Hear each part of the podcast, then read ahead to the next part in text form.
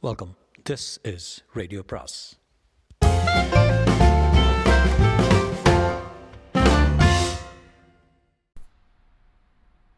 பொன்னியின் செல்வன் அத்தியாயம் இருபத்தி எட்டு இரும்பு பிடி. திடீரென்று பொங்கிய புது வெள்ளம் போன்ற ஆச்சரியத்தின் வேகம் சிறிது குறைந்ததும் புலவர் தலைவரான நல்லன் சாத்தனார். பிரபு அப்படியானால் இந்த பாடலை இயற்றிய கவி? என்று தயங்கினார். உங்கள் முன்னால் கால்களின் சுவாதீனத்தை இழந்து நோய்ப்படுக்கையில் படுத்திருக்கும் புவிச்சக்கரவர்த்தி தான் என்றார் சுந்தர சோழர். புலவர்களிடையே பலவித வியப்பொலிகளும் ஆகாகாரமும் எழுந்தன. சிலர் தங்களுடைய மனோநிலையை எவ்விதம் வெளியிடுவது என்று தெரியாமல் தலையையும் உடம்பையும் அசைத்து கொண்டிருந்தார்கள். இன்னும் சிலர் தங்களுடைய மனோநிலை இன்னதென்று தங்களுக்கே தெரியாமல் கல்லாய் சமைந்திருந்தார்கள் சுந்தர சோழர் கூறினார். புலவர் பெருமக்களே ஒரு சமயம் பழையாறையில் புலவர்களும் கவிஞர்களும் என்னை பார்க்க வந்தார்கள். அந்த கூட்டத்தில் உங்களில் சிலரும் இருந்திருக்கலாம். ஒவ்வொருவரும் சோழகுலத்தின் வள்ளல் தன்மையை குறித்து ஒவ்வொரு பாடல் சொன்னார்கள் என்னை பற்றியும் பாடினார்கள். நான் இவருக்கு அதை கொடுத்தேன் அவருக்கு இதை அளித்தேன் என்றெல்லாம் பாடினார்கள். அச்சமயம் இளைய பிராட்டி குந்தவையும் என் அருகில் இருந்தாள். புலவர்கள் பரிசிலைகள் பரிசல்கள் பெற்று சென்ற பிறகு அவர்கள் பாடிய பாடல்களை அரசியலும் குமரி புகழ்ந்து பாராட்டினாள். குந்தவையிடம் நான் புலவர்களையெல்லாம் விட என்னால் நன்றாக பாட முடியும் என்று சபதம் கூறினேன். பிறகுதான் வேடிக்கையாக இந்த பாடலை பாடினேன். எனக்கு பரிசு கொடு என்று கேட்டேன்.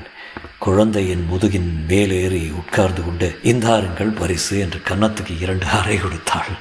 அது நேற்று நடந்தது போல எனக்கு ஞாபகம் இருக்கிறது. ஆனால் ஆண்டு எட்டுக்கு மேலாகிறது என்றார்.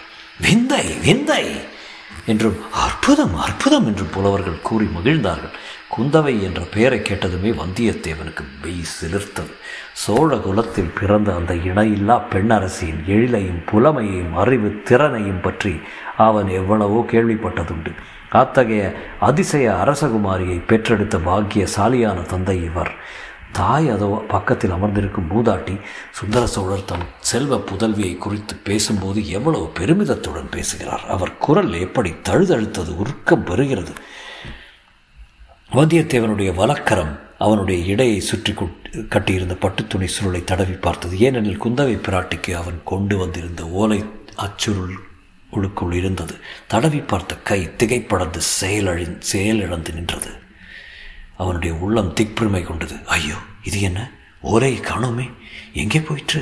எங்கேயாவது விழுந்து விட்டதா? சக்கரவர்த்தியின் ஓலையை எடுத்தவுடன் அதுவும் தவறு விழுந்திருக்குமோ? எங்கே விழுந்திருக்கும் ஒருவேளை? ஆஸ்தான மண்டபத்தில் விழுந்திருக்குமோ?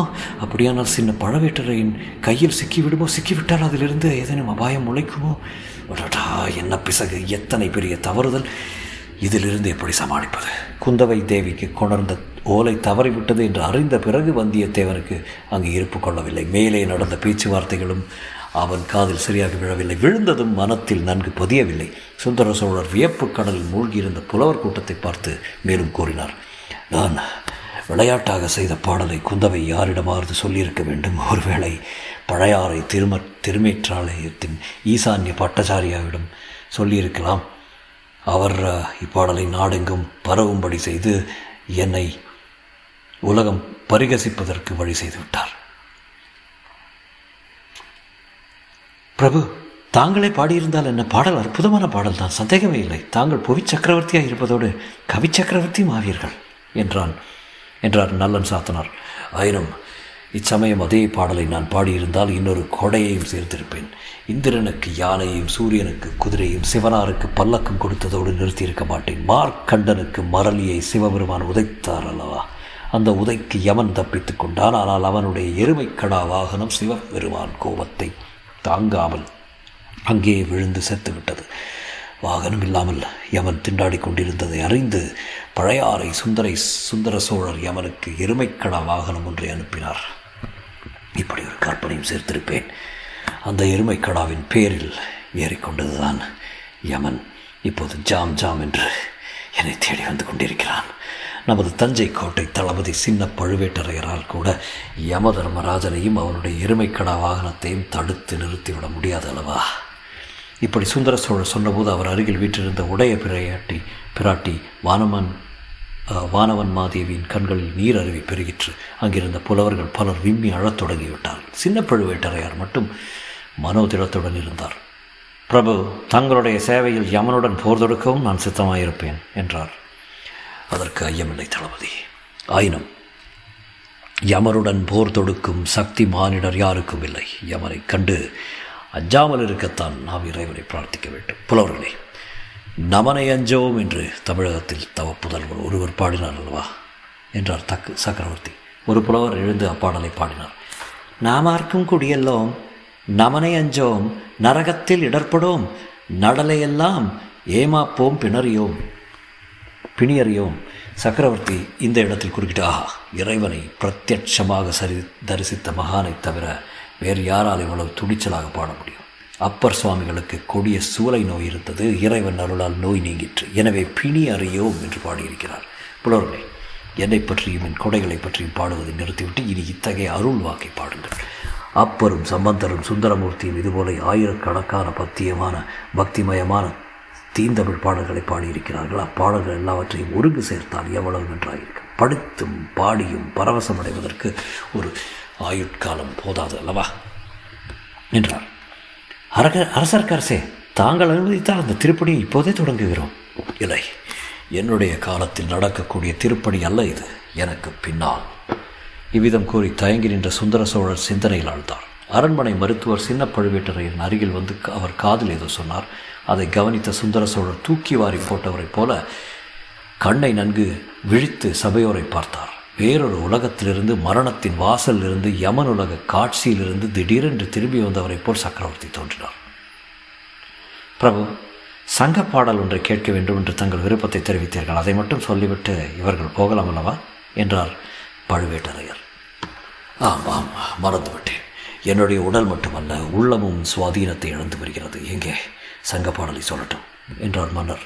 சின்ன பழுவேட்டரையர் நல்லன் சாத்தனாருக்கு சமிக்ஜை செய்தார். புலவர் தலைவர் எழுந்து கூறினார். அரசே தங்களுடைய முன்னோர்களில் மிக பிரபலம் பிரபலமானவர் கரிகால் பெருவளத்தார்.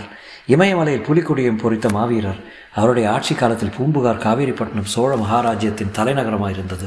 பற்பல வெளிநாடுகளில் இருந்தும் பற்பல பொருள்கள் மரக்கலங்களில் வந்து இறங்கிய வண்ணம் இருந்தன. பூம்புகாரின் செல்வப்பெருக்கையும் வளத்தையும் வர்ணிக்கும் தங்கப்புலவர் ஒருவர் இன்னின்ன நாட்டிலிருந்து இன்னின்ன பொருள்கள் வந்தன என்பதை தெளிவாக சொல்லியிருக்கிறார். அந்த பாடல் பகுதி இது. வடமலை பிறந்தமணியும் பொன்னும் குடமலை பிறந்த வாரமும் அகிலும் தென்கடல் முத்தும் குணகடல் துகிரும் கங்கை வாரியும் காவிரி பயனும் ஈழத்து உணவும் காழகத் தாக்கமும். பாடலில் இந்த இடம் வந்தபோது சுந்தர சோழர் கையினால் சமீட்சை செய்யவை புலவர் நிறுத்தினார். தளபதி கரிகால் வளவர் காலத்தில் ஈழ நாட்டிலிருந்து தமிழகத்துக்கு உணவுப் பொருள் வந்து கொண்டிருந்தது என்று இப்பாடல் சொல்கிறது. அதை நான் அறிவதற்காகத்தானே இப்புலவர்களை அழைத்து வந்தீர். ஆமாம் ஆமாம் அரசே என்று கோட்டை தளபதி கூறியது சிறிது ஈனஸ்வரத்தில் கேட்டது. அறிந்து கொண்டேன். இனி இப்புலவர்களை பரிசில்கள் கொடுத்து அனுப்பிவிடலாம் என்றார் மன்னர். புலவர்களே நீங்கள் இப்போது விடைபெற்றுக் கொள்ளலாம் என்றார் கோட்டை தளபதி. புலவர்கள் மன்னருக்கு வாழி கூறி கோஷித்துக் கொண்டு புறப்பட்டு சென்றார்கள். குந்தவை தேவிக்கு கொண்டு வந்த ஓலையை காணாததால் மனக்கலக்கம் அடைந்திருந்த வல்லவரையன் அப்புலவர்களுடனே தானும் நழுவி விடலாம் என்று எண்ணி எழுந்து கூட்டத்தின் நடுவே நடந்து சென்றான். ஆனால் அவன் எண்ணம் நிறைவேறவில்லை. வாசற்படியை நெருங்கிய போது ஒரு வலிய இரும்பு கை அவனுடைய கையின் மணிக்கட்டை இறுக பிடித்தது. வல்லவரையன் நல்ல பலசாலிதான். ஆயினும் அந்த வஜ்ர பிடியின் வேகம் அவன் உச்சந்தலை முதலாவது உள்ளங்கால் வரையில் ஒரு குலுக்கு குலுக்கி அவனை செயல் இழந்து நிற்கும்படி செய்துவிட்டது. அவ்விதம் பிடித்த இரும்பு கரம் சின்ன பழுவேட்டரையரின் கரந்தான் என்பதை நிமிர்ந்து பார்த்து தெரிந்து கொண்டான். புலவர்கள் தரிசன மண்டபத்திலிருந்து வெளியேறினார்கள். தொடரும்.